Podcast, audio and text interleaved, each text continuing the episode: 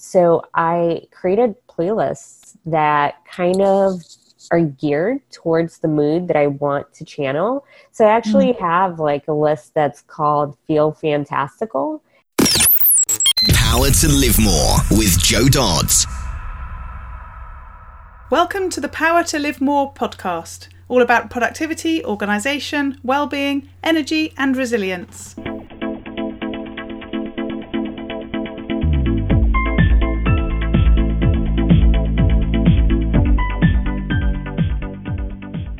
I'm Joe Dodds, and I started this show back in 2016 to enable interesting people to share their stories about how they use their power to live more. And by that, I mean how they focus on productivity, organisation, well-being, energy, and resilience to enable them to do more of the stuff that they want to do and less of the stuff that they don't.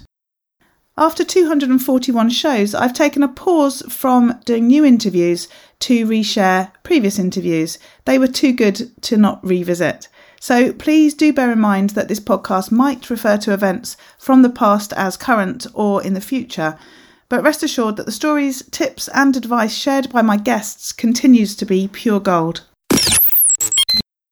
Hello, my name is Ellie Dodds and I'm co-presenter and today Joe is interviewing Olga Kirschenbaum.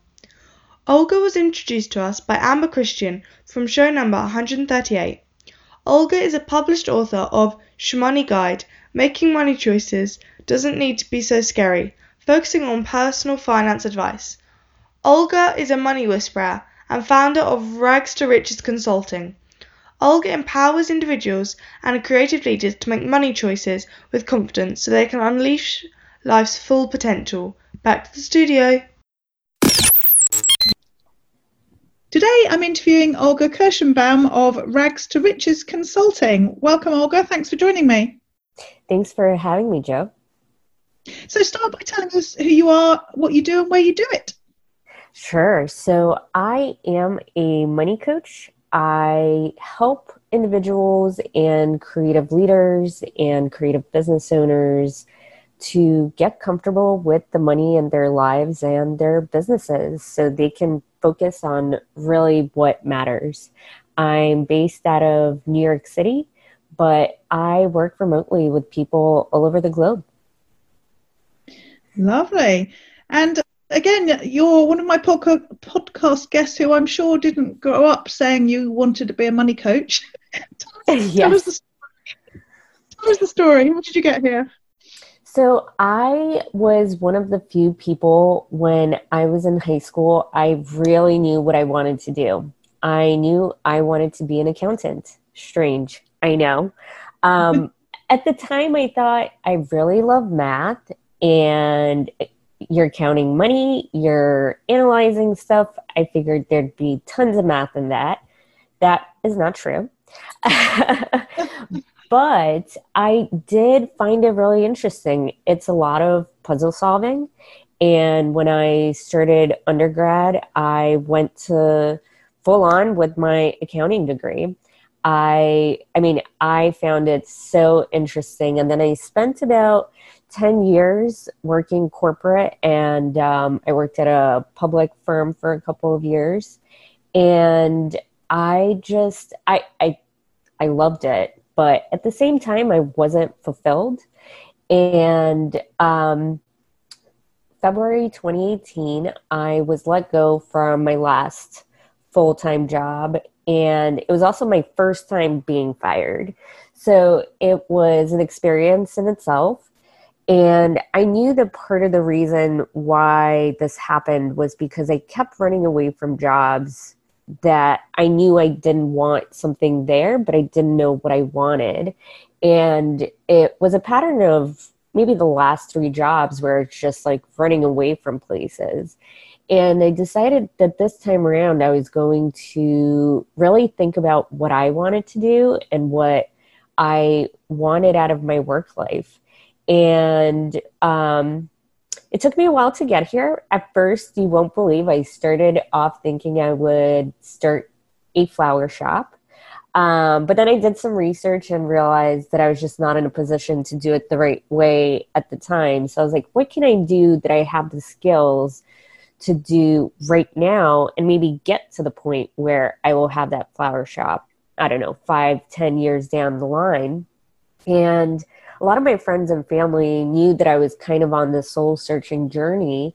And they kept saying, you know, Olga, you're always giving money advice. People would pay for that.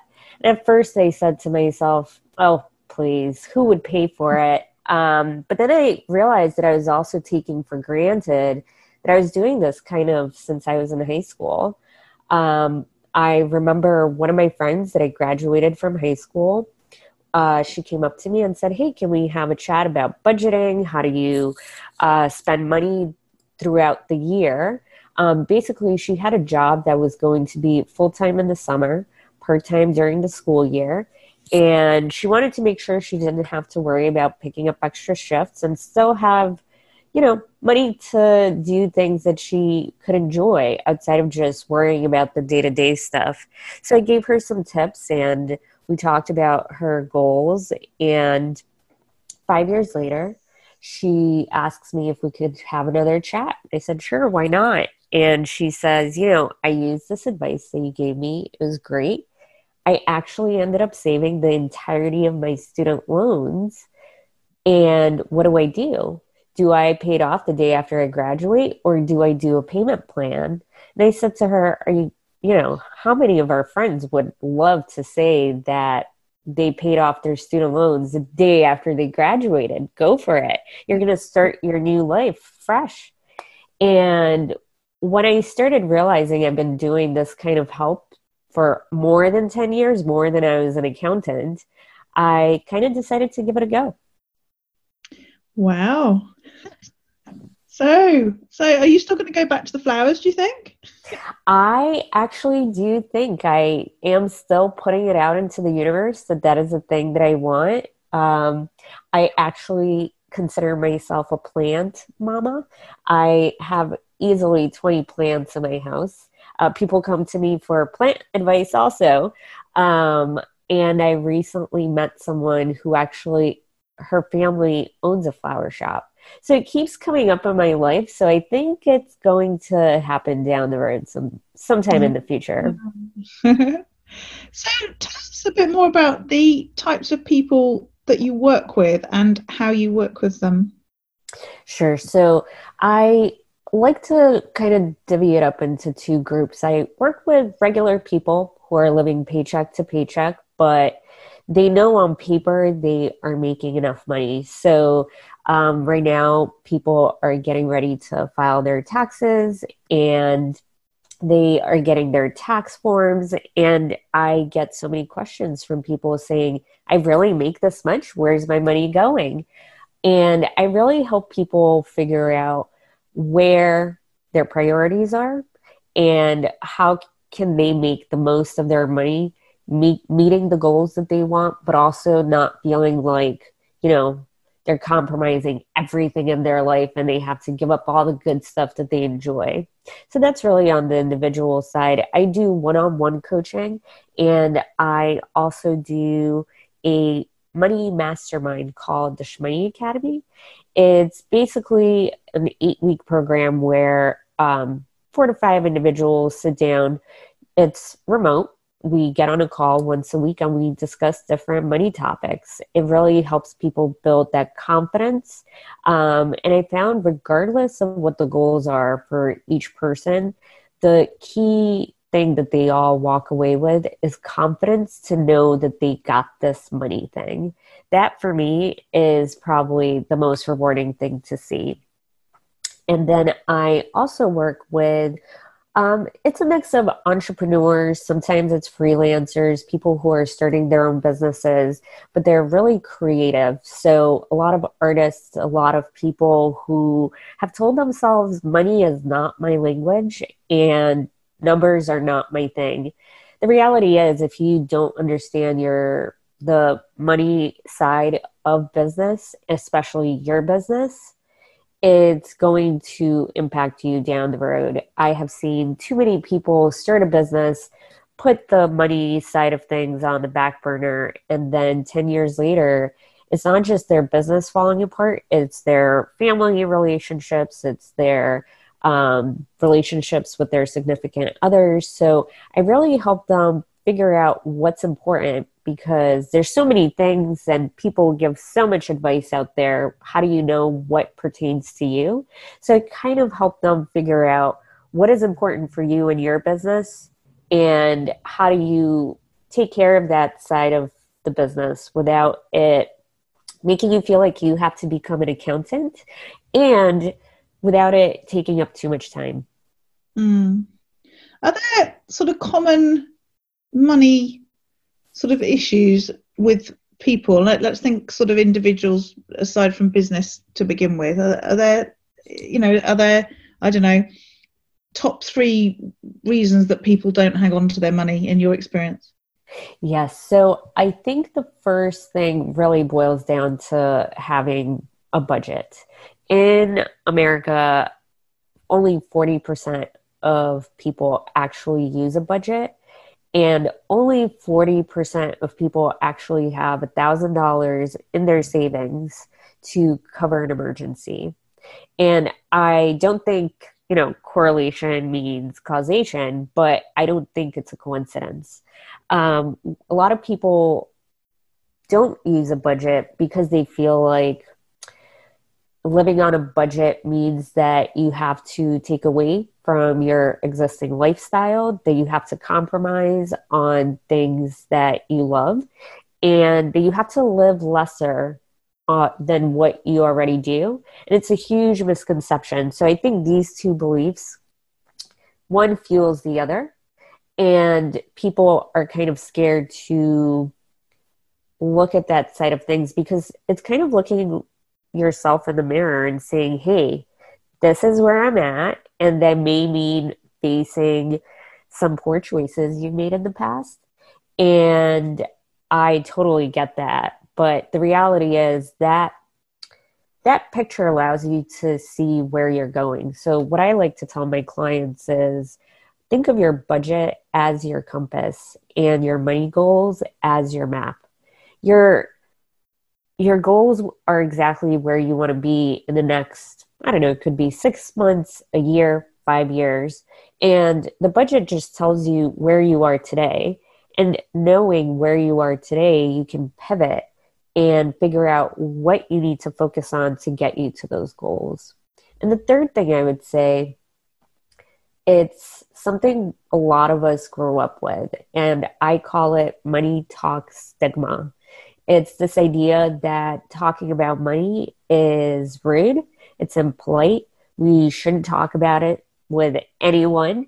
I've talked to people who are, you know, much older. They have teenage kids themselves by this point, and they realize that they've never had a money conversation with their parents all their lives. And I believe that not having money conversations actually leaves us without the tools, not just to have those conversations when we have an issue or a matter we want to learn more about, it also leaves us without the tools to look for solutions. So I'd say those are the top three common trends that I'm seeing right now.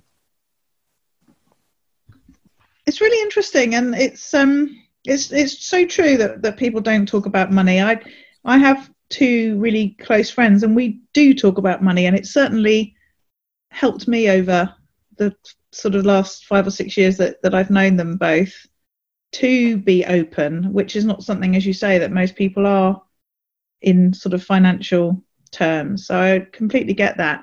Talk about the the sort of um, he said that that budgeting there's a myth that it sort of restrains you, but sort of that that was my word for it, not yours. But that is sort of what it's supposed to do, isn't it? But but are you saying that people sort of overemphasize that, and then that's why they don't do it? And actually, if they do it, they'd see it was it had a different impact. What how how would you sort of further develop that? Absolutely. So um, we when we start something new, we are always it, it, it's scary you know, you, especially if you've never used a budget before. And I have noticed that we are really good at telling really scary stories to ourselves, especially in the beginning. And a lot of us don't like change. So we tell ourselves, you know, if I start budgeting, that means it's almost like how people say adulting. You know, it, it's hard and I don't want to do it, but it's kind of like a negative story we're telling ourselves that you have to take away. The reality is, yes, the first couple of months may be a little bit uncomfortable because you're finding your sweet spot. You will have to make some changes, but one thing, it doesn't all have to be in one go. So, for example, you can say, you know, this month, I'm just going to put it together and see where I'm at. And that doesn't mean tomorrow you're going to rebuild your entire spending habits. If anything, I'd say don't do that. That sets you up for failure. Drastic changes tend to never stick. It's almost like putting yourself on a money diet.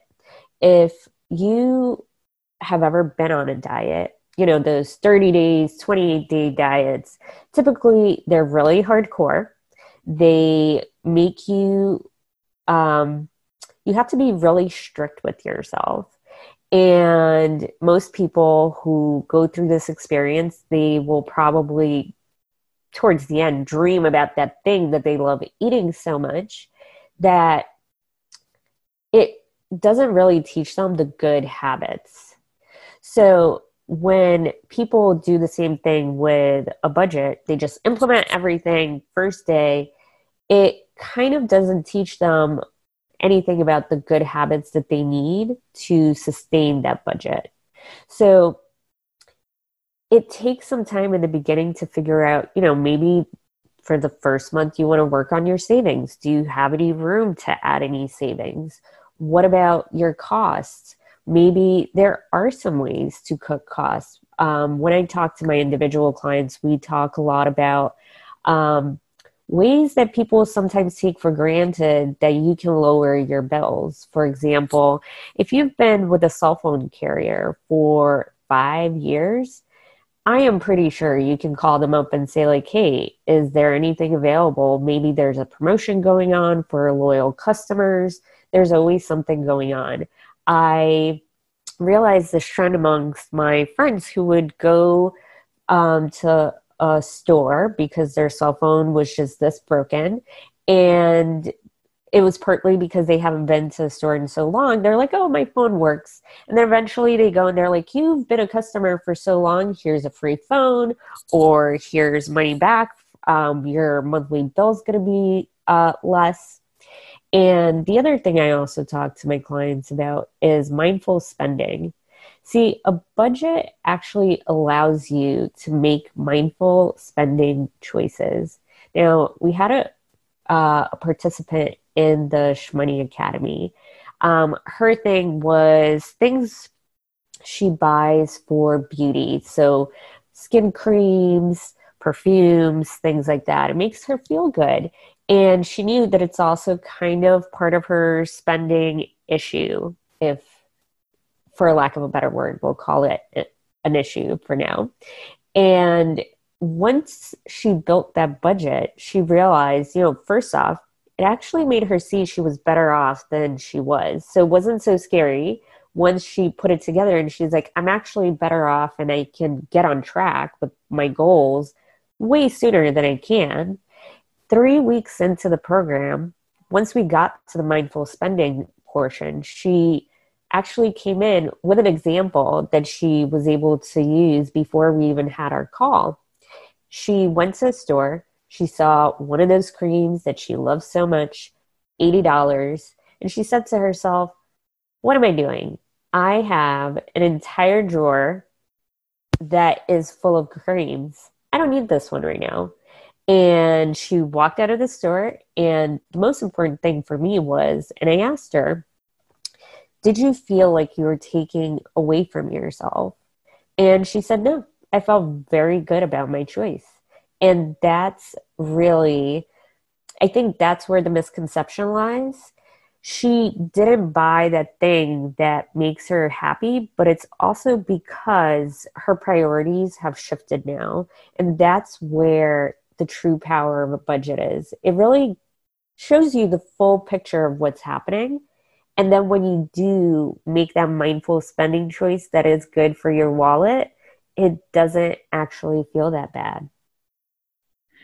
It reminds me a bit of the whole thing around productivity and, and planning your time because prioritizing is a big part of budgeting from what you've just said and it is for your time as well isn't it that um you know we've we've all got limited amounts of money limited amounts of time and it's about choosing what's most important to us to either spend our money or our time on rather than just letting it all sort of happen around us and sort of squandering it i guess Absolutely. I actually love that comparison. You know, I am a huge organizer um, with my schedule. Uh, I have my own podcast. So there's a lot of work that goes into that. And if you're not organized, it's going to be very difficult.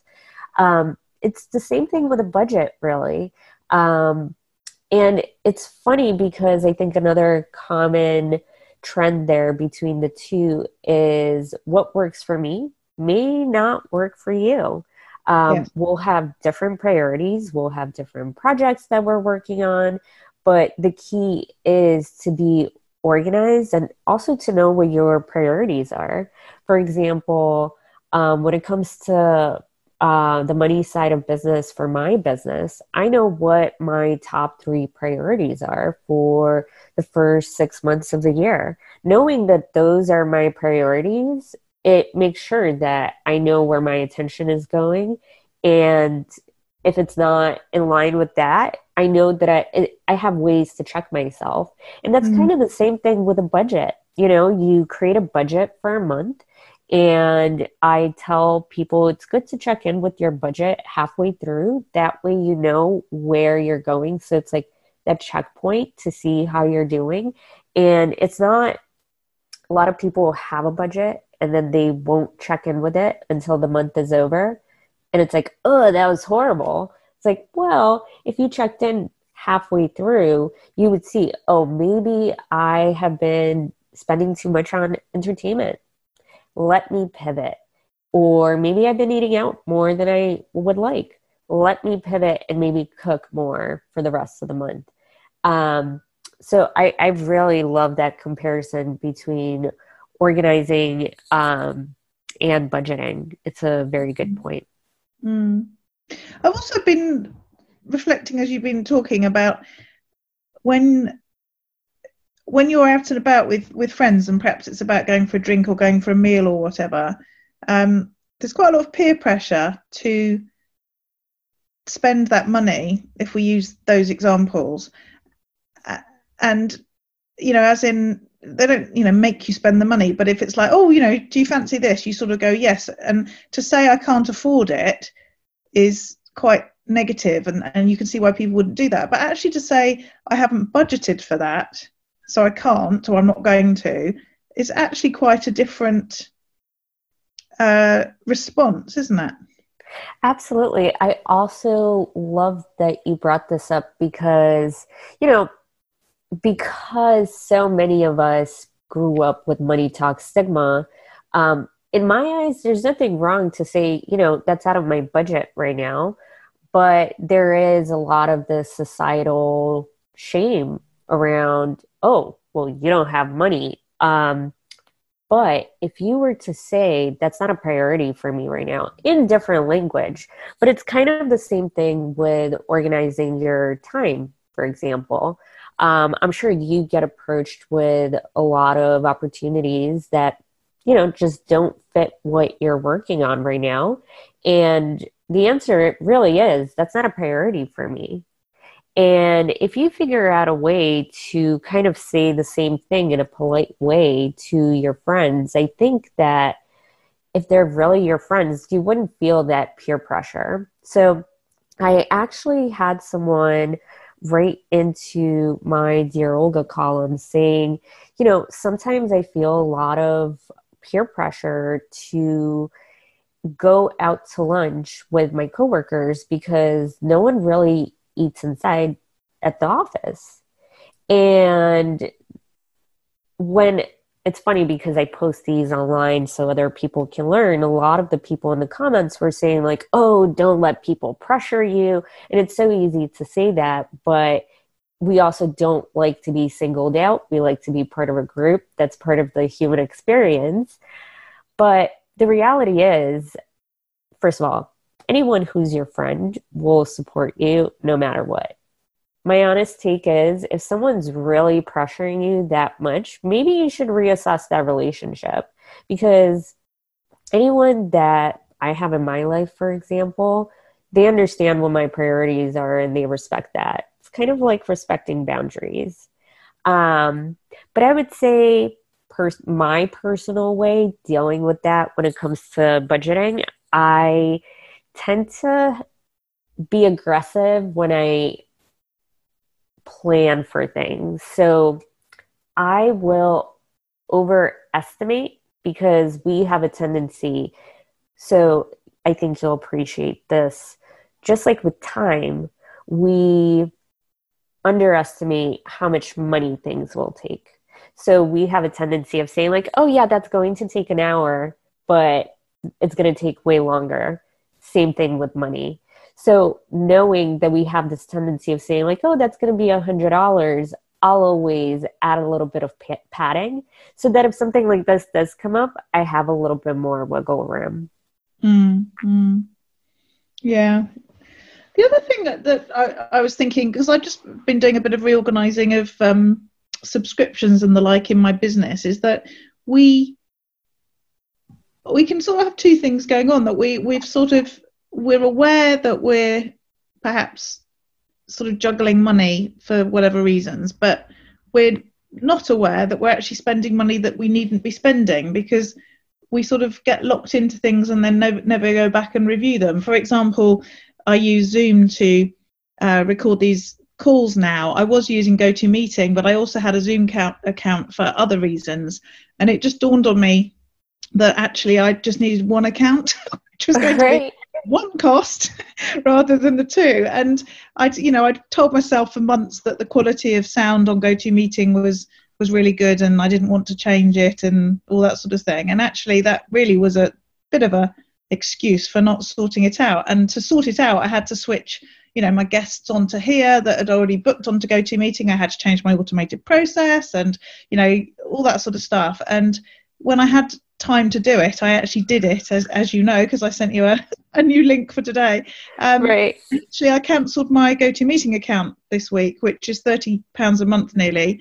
Um, that you know is, has gone away now, but it, it took concerted time and effort to get to the stage where I could do that. And I, I think sometimes we we just sort of feel powerless because we don't feel like we can actually approach it. And this again, it's the same with productivity and time management you know jobs seem too big and complicated so we don't deal with them and we end up taking the long route round because that's the only way to do it but actually there's a much slicker route but to do that we've got to spend you know half a day getting it sorted sort of thing. So a lot of this comes back to a, a, a, a um, concept I talk about a lot on the podcast which is about being intentional doesn't it?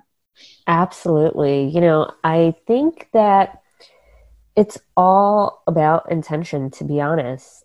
Mm. um it's and it's one of those things i think when you're organizing and doing productivity um you kind of have to check in with yourself especially um for you i'm sure every couple of months things change and you kind of need to adjust and make sure that you're focusing on the right things mm. and mm. it's kind of the same thing with budgets. Um, it's really important to check in with yourself. I like to say every quarter, but some people don't have that many things going on, so they're okay with doing it every six months or so.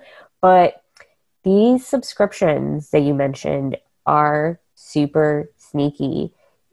they are small enough that you don't notice them, but when you have three or four, adding up every month that you don't use, they really begin to add up. So I actually tell um, people I work with kind of the same thing that I do with my schedule. I tell them, you know, check in with your statement once every three months or so and see maybe there's things that have been going on there that you don't notice. Maybe you don't use spotify but you're still being charged the 9.99 for it. Maybe it's that hulu subscription. Maybe you have overlapping tools like zoom or GoToMeetings. Um, but i i know how daunting it can be to kind of go through that process.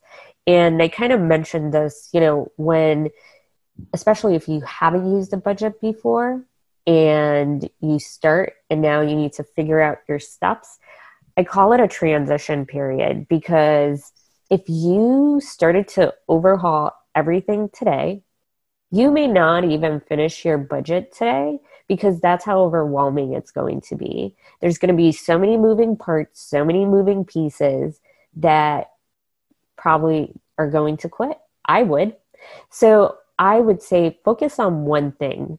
So if, for example, you know you do have subscriptions out there, take some time this month just to focus on subscriptions. Instead of focusing on all of your expenses, think about maybe just subscriptions. The next month, maybe you can focus on doing just the utilities and companies you've worked with for a prolonged period of time. See if there's anything that you can do about lowering your rates. The added benefit of contacting vendors you work with already about uh, lowering your rates is it also helps you work on your negotiating skills and just going out there and asking people for stuff for you.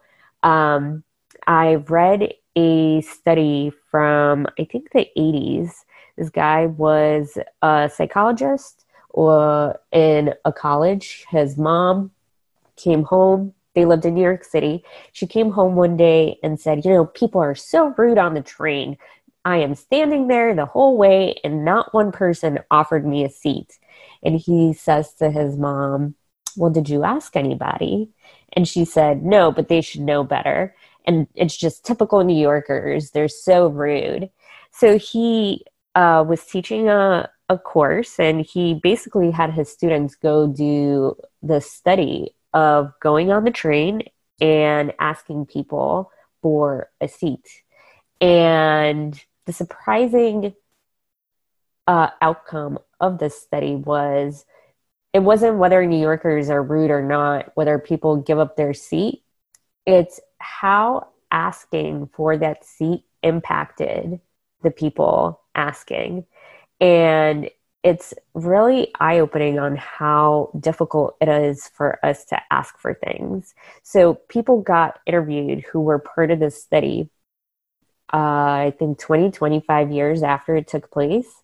And some of them say, I, anytime I think about that experience, I I start sweating, I get anxious, and it's just that scary to ask people for things for us. So um, I would just say go out there and practice on your vendors. Good piece of advice. So you've talked about being uh, organized yourself in terms of your time. So moving on from the money, um, tell us a bit more about how you do that and perhaps what um, tools and apps you might use. Absolutely. I am always on a search for good tools. I um, I have my calendar blocked, so um, and I, I actually don't remember where I picked up this productivity tip, but since I've been using it, I found a lot of people do it as well. So on Mondays and Fridays, my calendar isn't open for bookings. I mean, I will sometimes have a client session and I do have calls on Mondays and Fridays, but it's really kind of my it, admin time. So I use it in the on Mondays it's to like ramp up for the week. On Fridays is to kind of wind down and make sure that I know what's going on next week and kind of plan ahead. I make sure that I make time for my podcast. I have padding between schedules um, so that, you know, I never have on my calendar that I have like back to back calls. Um, I just found that sets you up for running around like a chicken with its head cut off. Um, another tool that I've been using a lot is a tool called Bella. It is basically a to do list app that feeds into your Gmail calendar. Um, I'm not sure if they do integration with any other calendars, but I feel like they should. Um, but I'm a huge to do list person. I will write all the things that I need to do. That's how I break down a lot of the projects that I work on. I kind of create um, sort of milestones that need to be met to make sure this gets accomplished. And, you know, that satisfying feeling of crossing it off or checking it off. Bella really replicates that well and because it feeds into your into my calendar i'm able to go and take notes. So let's say uh, this call was a session um, or maybe we're talking about working together. I'm able to go take notes in the tool. And then if at any point i'm saying something like oh i'll get back to you on this or i'll send you a link to i can make those notes and automatically create them as to do list tasks. Right. And then schedule them for when they get done. Um, so I would say Bella has been a lifesaver. It's the one of the best tools I've ever I've ever invested in. And then I also found one more tool just the other day from a podcast guest. It's called Streak. It's a CRM tool that also feed, fits into uh, Gmail. And it has allowed me to really streamline my pipeline. I don't have to, um, for example, with podcast guests, I'm able to track where I'm at with everybody. Once I have them either confirm or we already record, I'm able to move them down and prioritize on what's really important. So I would say that's how I've been staying productive the last six months. Lovely. And uh, Bella, if I'm not mistaken, was um, or is Amber Christian's platform who was on show number 138. And yes. um, that's how you came to be here as well. I think she recommended you coming yes. on here. Well, yeah, if people want to know more about um, Bella, they can go to powertolivemore.com forward slash 138 and they'll be able to hear more about it from Amber herself. So, um, brilliant. Um, so, how you keep yourself fit and energized and, and well to run your business? You sound really organized and really structured. Do you do the same in terms of your wellness? I do. Um, Why am I not surprised? I actually have a two hour morning routine. And it, you know, again, it's one of those things I didn't just wake up one day and I was like, I'm going to do two hours every morning for myself. Um, uh, it was an evolving work in progress for, I would say, a good five to six months. And it started with me getting into uh, daily meditation, really. I knew that I wanted to meditate more consistently because I've seen the benefits and, well, felt them myself. And a lot of the very successful entrepreneurs that I admire always talk about how much benefits they've gotten from meditating. So I incorporated that and I really started to feel different in the sense where I don't think it was so much like there are benefits of meditation, of course. But when it came to one, focusing on me first thing in the day, being able to say, like, you know, maybe today was a bad day, didn't go as planned, but at least I got this thing checked off, really helped set the right tone for for the day. And if, even if it was frustrating or just didn't go my way or just one of those days where it's almost like every single thing goes wrong um, I'm still able to kind of feel good about it. So since I started this, now it's evolved into I just spend two hours in the mornings. I meditate, I do a little bit of yoga, I journal, and I read.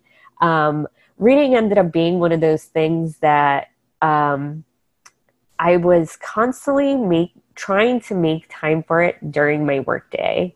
I was like, you know what? Let me put like half hour break between busy moments in my day. So it's like kind of coming back to me, and I just always skip it. So I was like, you know what? Let's put a part of your morning routine, and I bet it will get done. And guess what? It does. yeah, sure enough. Uh, yes, yeah. It's um, it's interesting. Uh, I keep thinking I I love reading, and that's one of my sort of live more things. Um, but I tend to read before I go to sleep, and I don't want to read business books before I go to sleep. I want to read, you know, novels.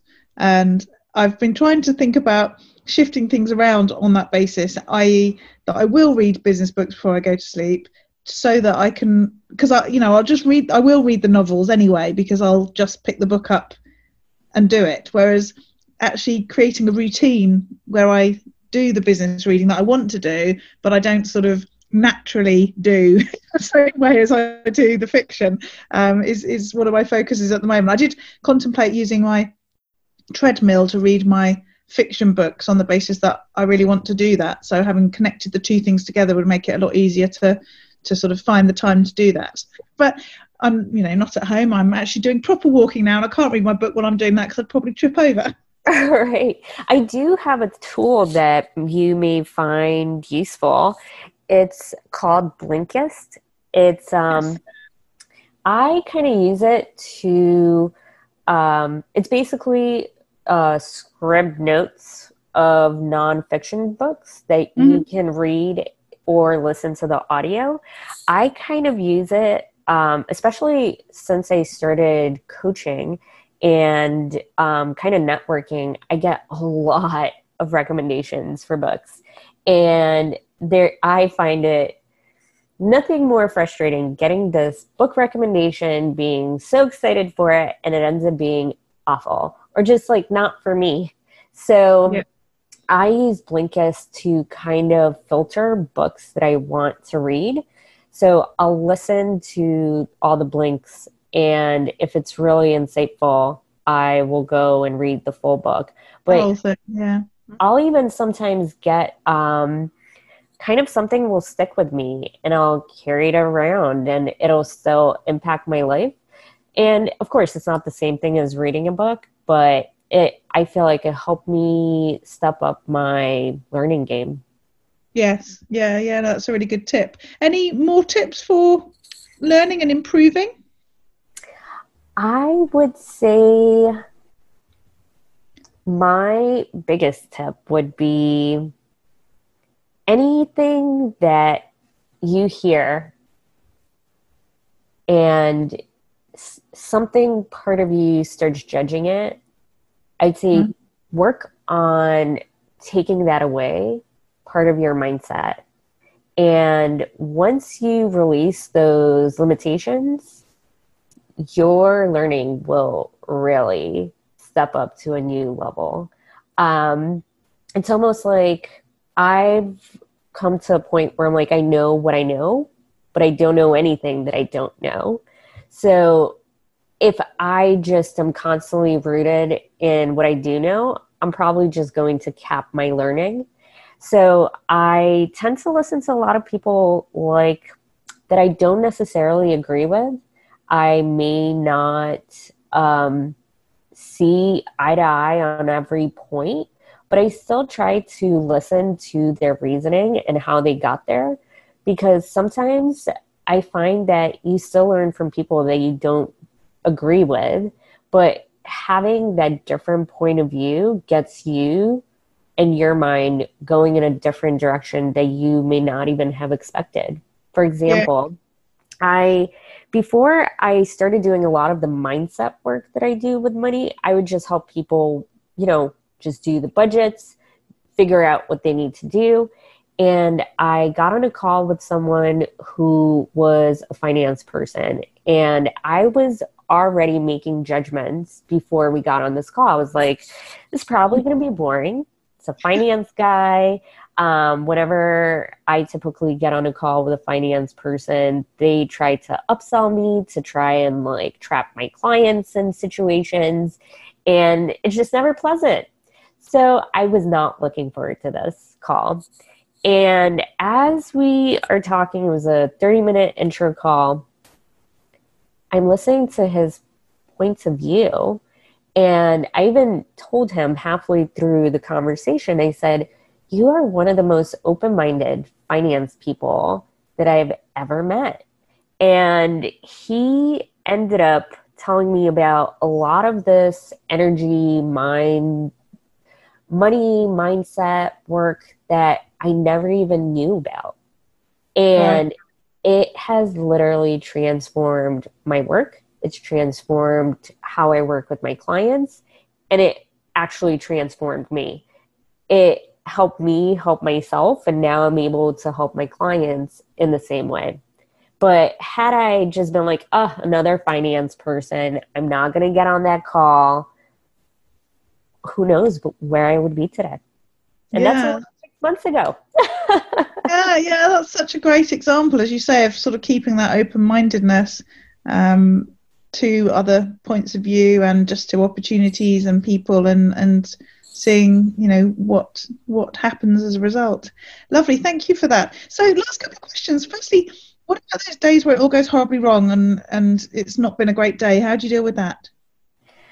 I listen to a lot of music. Um, so I picked up a, a tip from someone who um, said, you know, whenever you have some sort of presentation or something you're nervous about, create a get pumped playlist. Don't make it too long, five songs, maybe 20 minutes. And I was doing this before I would go to networking events, before I had to be really on for something. And I noticed the benefit of that. So I created playlists that kind of are geared towards the mood that I want to channel. So I actually mm-hmm. have like a list that's called Feel Fantastical. And I go to it, I share it with my clients, with my friends, just because, you know, sometimes we can't help it no matter what kind of mindset you're in, you could be super positive and, you know, all about abundance in your life, but we're still human and things still happen. And if you really want to boost that mood up, I go to that playlist. Mm, I love that. Reminds me, years ago, I went to a, a job interview and I remember playing a particular, at the time, it wasn't a playlist, it was a, a tape yeah. Of, um, of uh, all the, the songs that I'd put together that gave me confidence and I just sang all the way to my interview so that I had had uh, loads of confidence during the interview. So uh, yeah I, I, I, I don't really do that as much now thinking about it. If I looked on my playlists they don't they're not about necessarily sort of motivating in the moment sort of thing. So thanks for that tip. I think I will go and make myself a playlist later. I love that those days where you get to live more, and that's where I talk about getting to do more of the things that you want to do and less of the stuff that you don't want to do. What what do those days look like for you? So that's a funny question. Um, funny in the timing sense because I have been reworking my schedule the last couple of weeks just to try to figure out again like what are my priorities, how I want to focus, how I want to show up for the next six months. And one of those things is incorporating a fun day. I have been reading a lot about companies that will do the 80 20 rule, where 80% of the time you're working on all your, you know, day to day stuff, and then 20% will be spent on something that you find exciting and you know just for fun or maybe it's to send thank you notes um, so I actually set a day. One of those days is now going to be Friday. It's kind of my day to focus on whatever I want, like something that I'm developing, maybe for my business, maybe for maybe my other hobbies, but it's kind of focused on that instead of just like the day to day stuff that needs to get done. Mm. So it's Friday tomorrow. What are you going to do? Yeah, so I'm actually working on. So I have what I like to call novelty syndrome. And in if you're working for yourself, it can be quite dangerous. Basically, I want to create all the new services and all the new things for my clients, but you know, you have to pace yourself. And at first, I told myself I wasn't going to create anything new, but this one thing has been calling me for the last two weeks, and I feel like it it's my duty to go through with it. So that's kind of actually why I came up with this strategy because I can't stop thinking about it. I think that it's going to be a great thing for my clients and anyone who wants to build that confidence with money in their life or their business. Um, so I I hope I think you can hear how excited I am just talking yeah. about it. So yeah. I was like, you know, I have to make time for it. And I have been thinking about incorporating a fun day into my schedule anyway. So I was like, why not? Let's give this a go for a couple of weeks. Lovely. Excellent. Well, have an amazing day tomorrow. And um, let everyone know how they can get in contact with you and find out more about what you do. Absolutely. So the two best places to find me is my website, which is rags to riches consulting.com. And I am also all over LinkedIn. That is probably right now my go to social platform. Lovely. Thank you. Thank you so much for your interview today, Olga. It's been great talking to you. Yes. Thank you so much, Jo. Thank you for having me. Have a great day. I'm off to check out some of my subscriptions now. Yes. Stop feeling stuck and overwhelmed. Join Power to Live More Calm membership today and make an investment in your future. The Power to Live More Calm membership is designed for coaches and consultants struggling with the pressures of running a home based business. You get access to our supportive community, including weekly Zoom calls, accountability, learning materials teaching you online marketing, audience building, income generation, and all sorts of other things you need to run your home based business with ease, along with materials like templates, checklists, and planners to keep you motivated, organised, and productive. To learn more about the Power to Live More Calm membership program and apply, visit powertolivemore.com slash getcalm. Use your power to live more.